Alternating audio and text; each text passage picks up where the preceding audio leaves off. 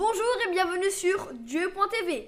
Aujourd'hui, nous avons l'honneur d'interviewer la grande, la merveilleuse, la divine. Je pense que vous l'avez reconnue et c'est Junon. Bonjour Junon. Voulez-vous vous présenter? Oui, oui, je me présente, je suis Junon, aussi appelée Héra en grec.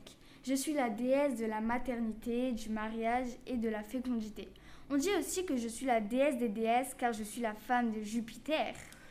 Pouvez-vous nous donner des informations sur votre famille? Ma famille, vous dites? Alors il y a ma mère, si belle. Et elle est belle? Je peux continuer? Oui, pardon.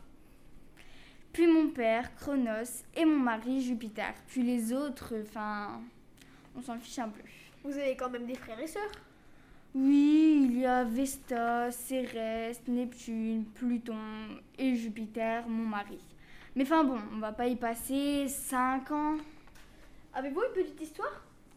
Oui, surtout sur mon mari. Il a dû me tromper des milliers de fois, mais la fois avec Métis, je m'en souviendrai toute ma vie. Il a eu Minerve d'une façon tellement étrange avec elle, il a dû avaler Métis car il avait peur d'avoir un garçon et de se faire détrôner comme un oracle lui avait prédit.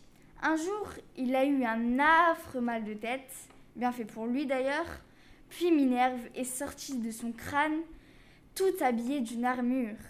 Mais je me suis vengée. J'ai créé Mercure moi-même. D'ailleurs, maintenant, c'est mon enfant préféré.